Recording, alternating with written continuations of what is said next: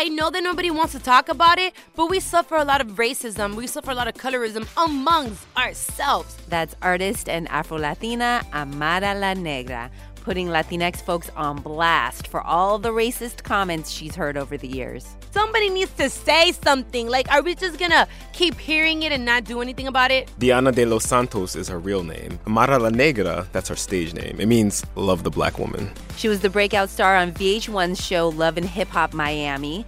The reality show follows the lives of artists and music industry folks as they break in, come back, and cross over. And when Amara La Negra is not singing or dancing or acting, she's busy calling out anti-blackness.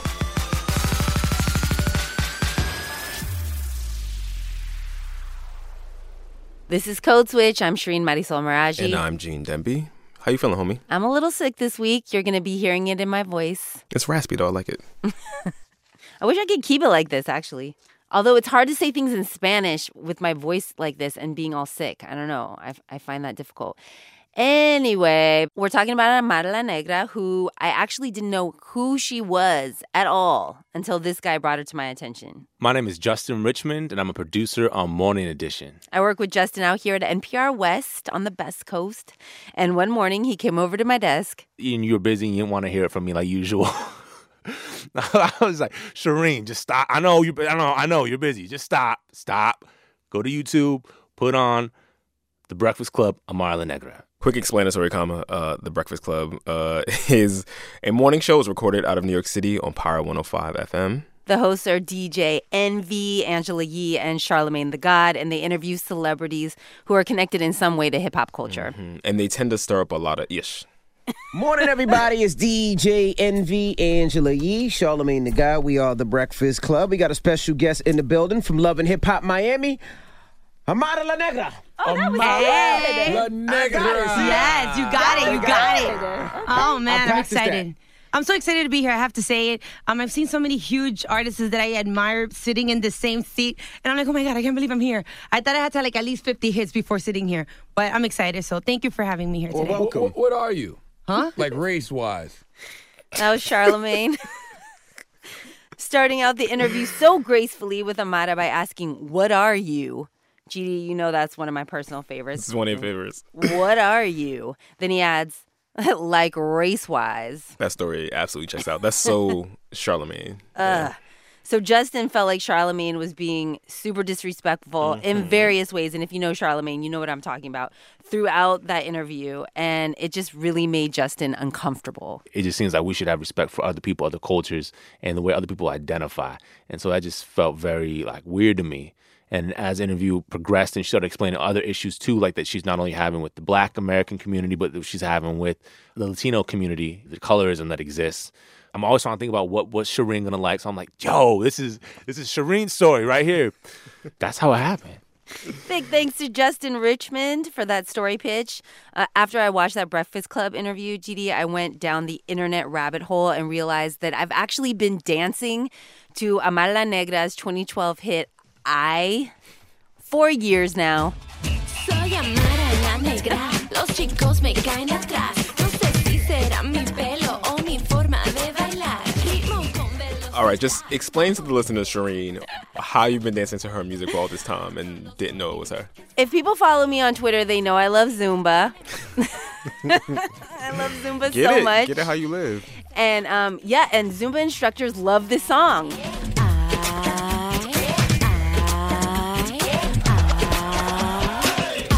It's it's very Zumba friendly.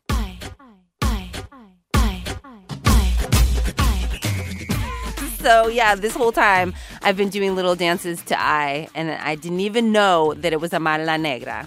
So all this time, Amara La Negra has been in your life. I wish she'd been in my life. Uh, you and Amara La Negra are going to talk about her life mm-hmm. and her career and that Breakfast Club interview and what it's like trying to be a celebrity when you are Afro-Latina. You're too negra, you're too black to be Latina, or you're too Latina to be black, or your hair is too nappy. You know, you need to be more petite, more skinny, more slim, long legs, skinny, da da da da. Don't do th- It's your accent, it's everything. Stay with us.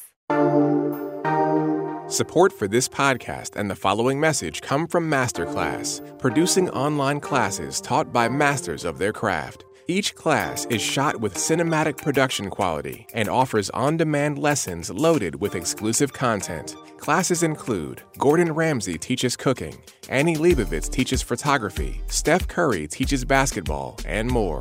Code Switch listeners can unlock every class with the new All Access Pass, available now at masterclass dot com slash switch. Hi, I'm Guy Raz. And I'm Mindy Thomas. And together, we bring you Wow in the World, N P R's podcast for families. Every week, we explore wild and new scientific discoveries. We also ride a bird. We also ride a bird. Find Wow in the World on Apple Podcasts or wherever you get your podcasts.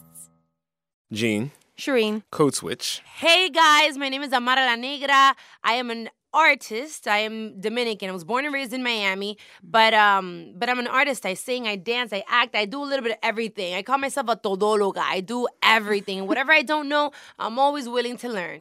Um, I don't know what else is it that you That was good. This is that just was mic it. Check, just no? the, Yeah, mic check, and I like to use it sometimes because oh, okay. I think it's fun. Flight three oh five to Miami is now boarding. Amara La Negra, the bilingual daughter of a Dominican immigrant who reps Hialeah. G D, what do you know about Hialeah? Literally not a damn thing. What is that, like a Hawaiian island or something? I was born and raised in Miami. Okay. Um, and in Miami, there's an area called Hialeah where there's a lot of Latinos. It's very cha-cha, as yes. they call it. And then I grew up in Hialeah. I know it's like ninety-six percent Latino, mostly Cuban, actually. Yes. Is there a story from growing up that, for you, encapsulates Hialeah? Well, me growing up, I remember that, um, you know, Hialeah is the type of place where you'll find Cuban music all over the place, and cortaditos, and empanadas, and croquetas, and Cuban coffee, and then there's the the ladies with the rollers in her hair, and they're selling flowers in the streets, and and it's just very Latino. And it's not just Cuban. Obviously, there's more Cubans than anything, but there's Dominicans, and there's Colombians, and there's Venezuelans, and there's a little bit of everything. So I definitely remember listening to a lot of music. It's very loud, and it's mm-hmm. it's very like the ones that are like outside the window screaming, "Hey, pass me some sugar!" type of thing. Yeah, I love it. So Amara was raised in Hialeah by a single mom, Ana Maria, her biggest cheerleader, her biggest fan. And Ana Maria is a big part of Amara's storyline on Love and Hip Hop Miami. I may have big dreams, but her dreams for me are even bigger. Yo quiero ver una estrella, una estrella en el, en el piso, en la calle, para ti en el paseo de la fama. Amen. I know, Mom. I really want to be able to make you proud. It's not just about me. No es nada más del de, triunfo mío. It's about us. Real quick, um, Shireen, what, yeah. what was her mom saying there? That she wants Amara to have a star, you know, on the sidewalk, on, on the Walk of Fame. I'm assuming the Hollywood Walk of Fame. Oh, got it. Oh, immigrant parents, you know what I mean? Uh, oh, yeah. You know how it is. We sacrifice everything, so you better be the best ever. No pressure. Seriously, though, I love that her mom's a part of the show. Me too. I know this is reality T V, and it's totally over the top, but the way that Amara interacts with her mom on the show, it's I find it really touching. Her mom speaks Spanish, and then Amara speaks back to her in Spanish and English and Spanglish, and it feels really true to the lives that uh, many of us kids of immigrants or kids of parents from another country experience. So. Her mom still holding her down. You always was the black queen, mama. Your mom is obviously very important to you, but extremely. Can you t- and she's been here for over twenty years. thirty years. thirty years. Yes. Can you talk about why she emigrated to the United States? What's her story? I think that everybody pretty much immigrates to the United States looking for the American dream. You know, you're you're in your country struggling. And I admire her for having the guts to actually say, I'm going to leave. She didn't leave with any family. She just left by herself. She crossed the Mexican border. Mm. And um, just that journey alone really talks about your strength and your courage. Yeah. And she did it, and she made it to the United States. And ever ever since, you know, she obviously lived a little bit in Texas, and she had to travel through That's what I was wondering. Yeah, she, she lived in, in different states for a little bit till she finally ended up being in Miami, where it became home because she felt it was very Latino. And, and mm. it was just more Caribbean, and it was just perfect for her. And I'm grateful because then I was born in Miami. So, yeah. Your mom and you have like this super tight relationship. It's yes. just the two of you. It's the two of us against the world type of thing. Um, yeah, my mom comes with me everywhere. If I go to the strip club, if I go to a club, if I go to the beach, if I go on a... I could go on a date and be like, you know what? I feel like bringing my mom. Mom, are you hungry? Yeah, this guy wants to take me out. Yeah, all right, let's go. And then that's it. It's either you take it or leave it. You don't like my mama. I don't like you either.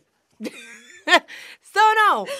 Uh, what does your mom do? You said that she, because I was watching one of the episodes, and yes. you said that she had burned herself in the kitchen. I was like, does she cook? Like, what? My mom's she... a cook. Okay. My mom's a cook. My mom's been cooking all her life. Before, you know, she used to clean houses, and I would go and I would clean houses with my mom. I'm not ashamed to say it. My mom used to sell flowers in the corners of the streets, and I would sit there and protect the flowers, and I was there. You know, it was, like mm-hmm. I said, it was me and my mom against the world, and I would never leave her.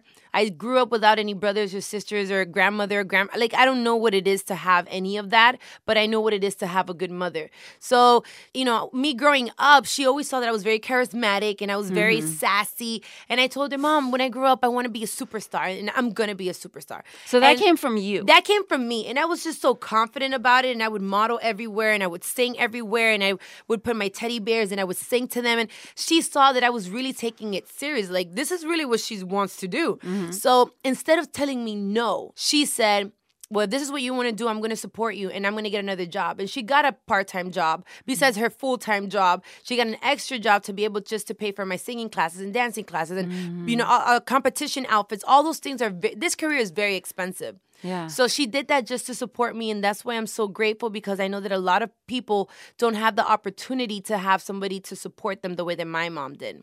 At four, Amara gets her first big break. So precocious. Four years old? Yes. On the longest-running variety show in T V history, hosted by Don Francisco. Any guesses? Sábado Gigante. Sa, sa, sa, sa, Sábado Gigante. That show totally reminds me of my childhood, Gene. My grandparents had it on every Saturday without fail. I would only see it in passing, but and I don't know what people were saying on Sábado Gigante, but it always felt like that show was on for like five hours at a time. I think it might have been. And then on Sunday, there was a totally different variety show I remember watching called Siempre en Domingo. Oh, my God. It's so hard to speak Spanish when you feel sick. Shout out to those of us who remember Siempre en Domingo anyway. So much happened on those shows. It was dancing. So it was like much. Comedy bits. It was like, yo, these hosts better get their electrolytes. You know what I mean? And on Sábado Gigante, kids were always a big part of the show. Mm-hmm. And when Amara was four, there was an open competition to be one of those regular kids. I went to this competition. I won. And then because I was so sassy, Don Francisco at the time said, oh, my God, we would love to have her in the segment that we have where the children talk. It was like a little talk thing for kids. Mm-hmm. And I was there for six years every Saturday. Mm-hmm. Then I ended up being a backup dancer for, for the T V station. A whole bunch of stuff. Yeah. So I'm just grateful for that. I mean, one of your, I mean, your main storyline here in Love and Hip Hop is you're Afro-Latina. Yes. And there are a lot of struggles that come with that in the Latin entertainment industry. Right. And mm-hmm. I'm hearing you, and you're like, but I was on Sábado Gigante, and I was like, all of this stuff. So what age were you when you realized, oh, man, like, this is going to be an issue? The thing is that when you say that I was on Sábado Gigante, or when you talk about the things that I have done, you yeah. have to understand that if you look at the history, for example, of Sábado Gigante back then, I was the only one in fifty years on the show being on air who was an Afro-Latina stable on the channel. Mm. So it, it, a lot of people see take it as, well, you were accepted and you did get this. Yes, but I had to push my way in through, uh, to there. Mm-hmm. And there's millions of people that look like myself that don't get that opportunity till this day. So yes, I have done a lot of things, but I had to push my way to get to where I was. Did you know when you were little that you were doing that? Did you know? I didn't know that I was doing it, but I did know that I was different. I was always placed either in the middle or in the back, because then I always kind of felt like like a bug in the middle of a cup of milk, like they don't know where uh, to place you. Mm. Like, and we don't want to seem racist, so we have to have her. The one moment I do recall, and I will always be clear about, was I was getting my hair done backstage for the T V station, and the hairstylist told my mom, you need to perm her hair. You need to do something about her hair because her hair is unmanageable. Mm. We cannot deal with this. We don't have time for this. I remember my mom looking, her facial expression that moment. I was like about five, five or six. And I remember her looking at me, and her face just told me everything. I still remember her face because it was just letting me know that this is the beginning of the struggle. Mm. You know, um, your hair isn't good enough. Your your skin is too dark. Your nose, your this, your your your body. I used to feel very uncomfortable with my body. So I remember going through all these stages where I didn't feel good about myself because I just felt I didn't fit in. Till it took me to a point where I'm like, all right, that's it. Take it or leave it. Yeah. So what? When when was that revelation? Like, how old were you? When did Amara La Negra become? Amara La Negra. Yeah. I was like about seventeen when I realized like I can't. I, I, I always I always loved me because my mom always made sure to tell me from a very early age, you're beautiful, you're strong, you're a queen, your your skin is beautiful. You're and she did always did tell me, you're always going to have to work twice as hard to be noticed for your work. Let's not get it twisted. You know what I mean? You're beautiful and everything, but you're Black. You're going to have to really put in that work. So um, it wasn't until like about the age of like seventeen where I just really was just tired of trying to fit in. Like, I don't want to do this anymore. Like, was there an incident, anything that you were just like, I'm done? I do remember a moment for my hair. Because everybody wants to know, oh, what happened with the hair? So Dominicans are known for doing hair. Yes. My mom used to perm my hair, and I used to have straight hair for many, many years. I had straight hair. I did the braids. I did all types of stuff. Um, but then when I was in school, I was about fifteen. I was about fifteen, sixteen, and we had always spoken about Black History Month, and you always knew about the Martin Luther Kings and the Malcolm X and all that stuff, but it wasn't until that age that I really understood their power and what they did and how they made a difference. And just getting to know more of their strength made me realize, why am I perming my hair again? Hmm. I don't know why. Like, to fit society's standards of beauty. So then I just stopped doing it, and then my hair fell off.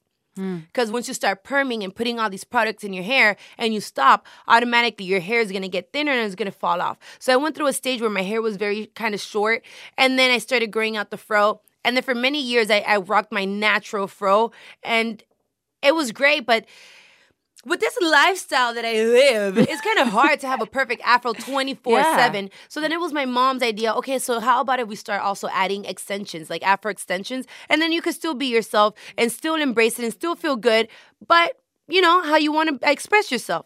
Let's talk about this idea that Amara La Negra is too Latina to be Black. Mm-hmm. Her huge afro definitely plays a role in this discussion. She's been called out on social media for wearing an afro wig.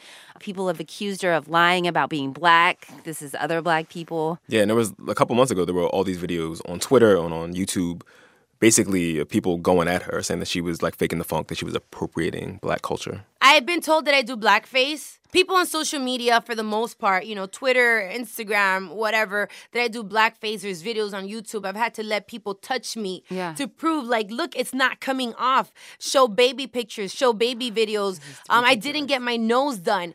Um, in my country, and like many others, we have a big mix. So having to go through that process really sucks. I've been told I take melanin shots to, you know, be darker. I'm willing to take it, and I'm willing to do it because it's more than just about me. But there's something about you that's confusing for some reason to people. I mean, I'm just like going to the Breakfast Club ridiculousness that I watched. What are you? Huh? Like race-wise. Oh, okay. What, what am I? Yeah, what are you? No, I, I'm I'm Dominican. Well, born and raised in Miami. My parents okay. are Dominican, and um, I am obviously an Afro-Latina. So yes. So what is an and Afro-Latina? I thought I thought that was half Black, half something else. That's what I thought it was, too. I half thought it was Latino. half Black, half Latino. Well, the thing is that how, how we see Black here in the United States is different. You think Black, you think African-American. Right. See, for us in Dominican Republic, because we're all Dominican, you only have but to say you're Black. I thought Dominicans didn't really... What are you? The question. What are you? Um. Well, besides the fact that I'm human... Yeah. What I think that what, what makes people feel some type of way is the fact that I rock an afro, so it makes it it makes me very Black. Um, I am very Black, but at the same time, I'm very Latina. I'm very cha-cha, and then that that can be confusing only because of the fact that there is such a lack of representation of the Afro-Latino community that they don't understand it. They're like, wait. You're Black, you speak Spanish, say something. Mm-hmm. Like, even there, mm-hmm. I had to prove myself. Yes, you know, I come from a country where there's a lot of us. Um, you just haven't seen us. So yeah, but they're in New York. I mean, I was really shocked by that. You were shocked by what? The way that at the Breakfast Club, they reacted to you you saying that you're Afro-Latina? It's, it's because why are you saying that you're Afro-Latina? You're Dominican. You're Dominican. You're, you're okay, we get it. You're Spanish. So why are you Afro-Latina? Uh-huh. The way that the United States is set up, if you are white, you're Caucasian. Boom. If you are black, you're African-American. Boom.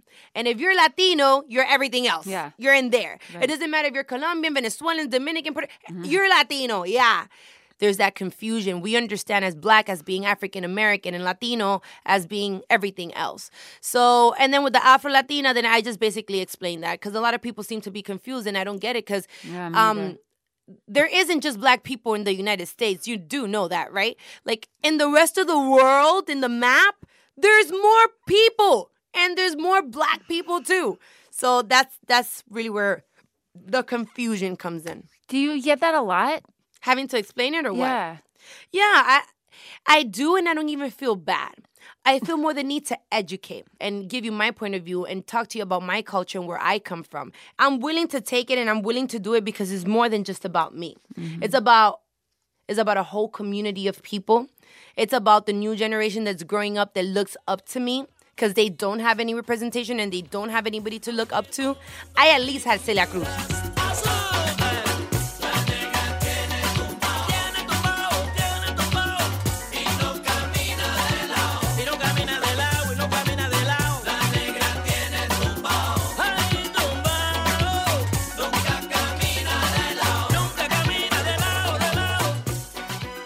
She was like everything to me. Azuka, I used to love her. She was everything. She was loud and, and she was, you know, her charisma, her she was very humble. She was an amazing person. When she passed away, I was like, I well, then if she's gone, then I'll never be able to be like her. There's nobody else that I can be like.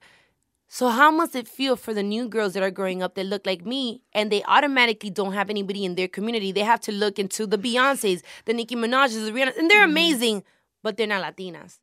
Now let's talk about what Amara La Negra said about being too black to be Latina. Mm-hmm. So in twenty sixteen, a Dominican celebrity and former beauty queen, Geisha Montes de Oca, went on Spanish-language T V, on the Spanish-language T V show where they imitate other celebrities, and Geisha wore an afro wig, Uh-oh. dark brown face paint, so oh. she was in blackface, mm. and she sang along to Amara's hit I, which we heard earlier, and did a dance for the audience, who in turn, Jean, clapped and danced along to these racist shenanigans. Wow. But that's what we doing? We doing, we doing blackface? Mm-hmm. That's what we're really doing? Okay. I'm sure the internet loved that. Oh, the internet went in. Haitia's defense was that, you know, race is different in the Dominican Republic. Mm.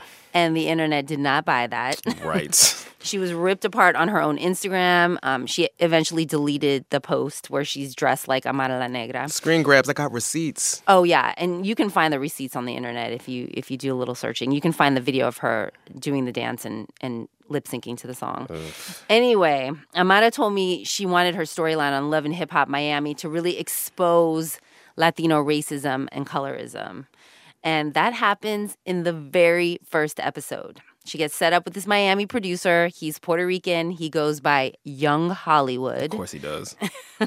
And they meet up to see if he can help her make, you know, this big break from the Latin to the American market, as she says. And the first thing he does, the first thing he does is suggest that she change up her look. Be more Beyonce and less Macy Gray is what he tells her. Of course he did. Look more elegant. So I can't be elegant if I have a fro? Is that what you're saying?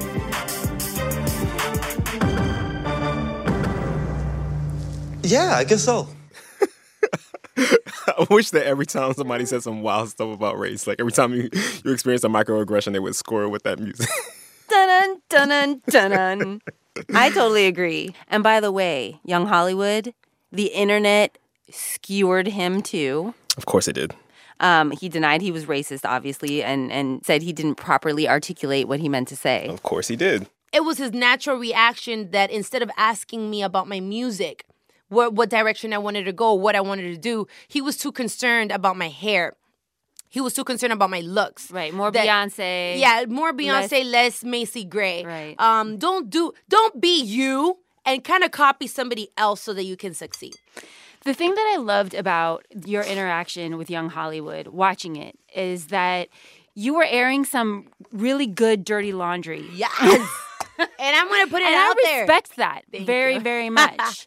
I would like yeah, to Yeah, I'm, I'm going to put it out there. Look, I know that nobody wants to talk about it, mm-hmm. but we suffer a lot of racism. We suffer a lot of colorism amongst ourselves. You know, we'll say it all the time. If you want to argue with me, the first thing they'll say is, la negra esa, the black this, or the that black, da-da-da.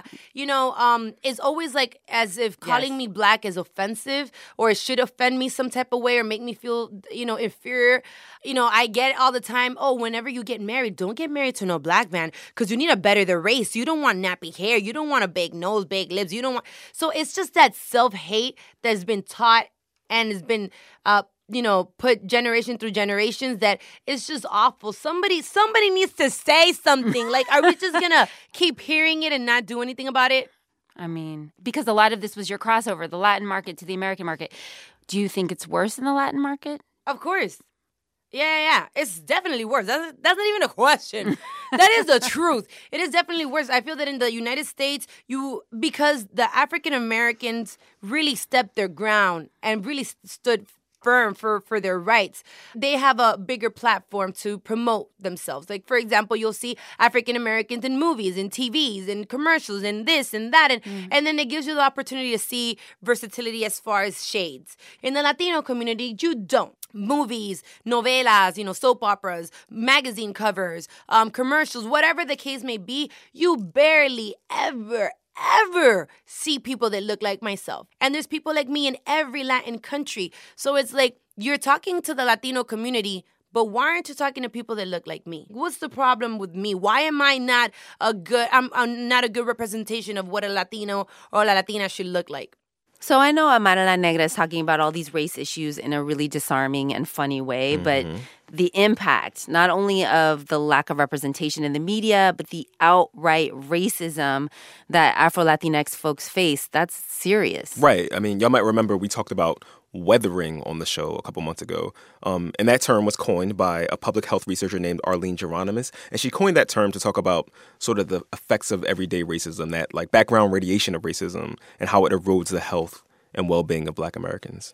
Now, the Centers for Disease Control published findings that show Latinx folks in the U S are actually generally healthier than white Americans, hmm. despite risk factors like high poverty and less access to health care.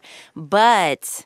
and this is a big but, very few studies have been done on Afro-Latinx folks specifically, because huh. we tend to, you know, lump all Latinx people into the same category despite race. So we don't know. We don't have a good sense of what the particular challenges are for Afro-Latino people. Right. And, you know, before anyone says, oh, there's a box on the census that you can check for your race after you check that you're Hispanic or Latino, Spanish origin. Yes, that's true. But for Afro-Latinx people, that doesn't work very well because, you know, in Latin America, there are various categories for color, um, but those don't exist in the U S, and Black is often synonymous with African American. So it's really tricky, and people don't check those boxes the way you think they might. Right. So there was this Pew study where Afro-Latinos mm-hmm. were asked directly about their race, and eighteen percent said they were Black, thirty-nine percent said they were white alone or white in combination with another race, and twenty-four percent said their race was just Hispanic or Latino. Which we know is not actually considered a race. Right. It's an ethnicity. All that to say, like you said, it's really hard to do targeted research and disaggregate data for the Afro-Latinx community. Um, I called up a social scientist who works in the Department of Community Health at Tufts University to talk about this. His name is Doctor Adolfo Cuevas. He's Afro-Dominican. He grew up in Washington Heights in New York City, and he studies race and Latinx health outcomes. And he calls those findings about, you know, Latinx folks being healthier than white Americans despite so many obstacles, he calls that the Latino paradox. Mm. And he's trying to find out if the Latino paradox is actually a thing if you're Afro-Latinx. Are you familiar with Amara La Negra? You know, I am, because there was a Power one oh five discussion. The Breakfast Club she had. Thing. Yes, yes. And I was rooting for her when, when I listened to her really uh, stick up, not just stick up, but also have this really strong argument for why we have to acknowledge Afro-Latinas and Afro-Latinos in the discourse of Blackness. And you've, I'm sure you've heard this before, you know, things like good hair, bad hair within the Latino community, oh, yeah. and how the darker skin are often called ugly or not good looking or as attractive as their white counterparts or lighter skinned counterparts. Mm-hmm. And, and it's something that people walk with them. It's embodied um, in their day-to-day lives, and it's not something that you can let go easily. Is there data around that? How is this affecting Afro-Latinos who are living, I don't know, in Latin America or in the United States? There's emerging research. So when we started uh, doing this kind of research, not surprisingly, there there was very few studies um, kind of examining this issue of race and skin color among Latinos, Latinas. But the few that we found kind of shows that race plays a significant influence on Latino, Latina health. Mm-hmm. Uh, for example, Black Latinos are much more likely to have hypertension. They have greater odds of reporting poor health, they have greater body mass index, they have higher levels of depressive symptoms compared to their white counterparts. And one study actually shows that uh, Afro-Latinos um, actually may engage in more menthol cigarette consumption compared to their white counterparts. We know that darker skinned uh, Latinos in Latin America have poorer health compared to lighter skinned Latinos. And when they immigrate to the United States and experience new forms of discrimination, uh, both interpersonally and institutionally, how is their health profile different from white Latinos within the context of the Latino paradox? Is, is, a, is a question that remains to be explored. So you're going to figure that out. That's our goal. Uh, we're, we're doing we're doing quite a bit of uh, research in New York City. So this is kind of like coming full circle here. I am now... Um, doing research in Washington Heights, uh, where we're interviewing uh, Dominican, Dominican Americans and asking them questions about skin color, socially assigned race, discrimination, and health outcomes. Mm-hmm. A, a quick teaser, what we're finding is that a lot of Dominicans, darker skin, w- when I interview them, they're darker skin than me. I, I would say I am dark brown, but they would rate their skin color lighter than, than what I would rate it. Mm-hmm. And they're less likely to identify as Black, more likely to identify as Afro-Latino. Hmm. Um, and but those who identify as Black have poor health compared to those who identify as Afro-Latino. It, oh. it's, it's a very um, complex question that we're still trying to grapple with. Are you also finding that those who identify as Black are maybe second generation? And that those who identify as Afro-Latino are, are im- either immigrants themselves or maybe first generation? Latinos who are more likely to identify as Black are those who are younger than the age of twenty-five. Mm-hmm. Their identity, their racial identity is being shaped in such an early age. And, and this movement of, you know, appreciating your Black identity and your Africanness um, is really shaping a uh, younger generation of, of Dominicans. But yet you're saying that the health outcomes are worse if they identify with being Black. Right, because perhaps they're more likely to, you know, perceive now more uh, discrimination. They, you know, it's kind of like biting the apple. Mm-hmm. Now that you identify strongly or, or just simply identify as Black, you're beginning to look around you and, and identify some of the injustice that not only Latinos but Afro-Latinos experience in, in the United States. Big, big thanks to Adolfo Cuevas for talking about his work with us. Obviously, Gene, there's so much more research that needs to happen to determine the physical and psychological effects of racism on the health of Afro-Latinx people mm-hmm. in the United States. Right. And it'll be interesting to see like what the long-term economic outlooks are for um, people who identify as Afro-Latinx. I agree. Social scientists, get to work. Yeah, Doctor Cuevas, we're going to be following you at the Psychosocial Determinants of Health Lab at Tufts. Say that again? Psychosocial Determinants of Health Lab at Tufts. Psychosocial Determinants of Health Lab at Tufts. Psychosocial Determinants of Health Lab at Tufts. All right, all right. All right, sorry. Back to Amal La Negra. Um, she definitely thinks more positive media representation can help with all this. She just signed a big record deal. Oh. She's got a doll collection in the works. Oh. Um, she told me she's working on some T V and film projects. And And she just dropped her new crossover single, Insecure. You say I'm loca, crazy. Said I've been tripping lately. I wanna know, baby, does that make me insecure? Me, I'm more. That's the song giving us life this week. And that's our show. You can follow us on Twitter. We're at N P R Code Switch. We want to hear from you, as always. Our email is code switch at N P R dot org. Subscribe to the podcast wherever fine podcasts can be found or streamed. Sammy Yenigan, Leah Donnella, and I produced this episode. Woo. It was edited by Sammy Yenigan. Shout out to the rest of the Code Switch fam. Steve Drummond, Karen Grigsby Bates, Walter Ray Watson, Adrian Florido, Maria Paz Gutierrez, and Kat Chow. Our intern is Kumari Devarajan. Hey, Dave. I'm Gene Demby. And I'm Shireen Marisol Meraji. Be easy. Paz. Is there anything you're, that I'm missing that you want to say? Mommy! Mommy, I love you so much. Thank you. I can't wait to go home and give you a hug. I miss you so much. Okay. When CeCe Wong met his mom's new tenant, he never suspected he'd end up getting replaced as a son, or that his replacement might have sinister motives. This week, Invisibilia looks at the things we don't say to our loved ones and the misunderstandings it can lead to.